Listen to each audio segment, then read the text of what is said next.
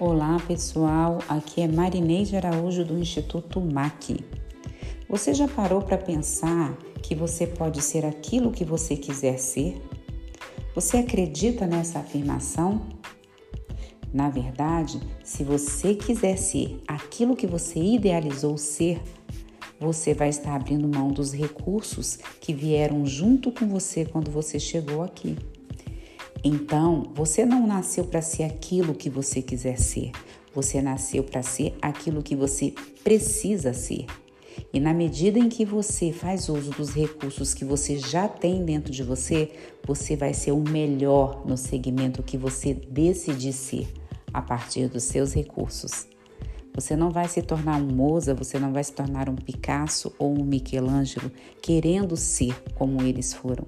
Você vai se tornar o melhor que você deve ser com aquilo que você já tem em você.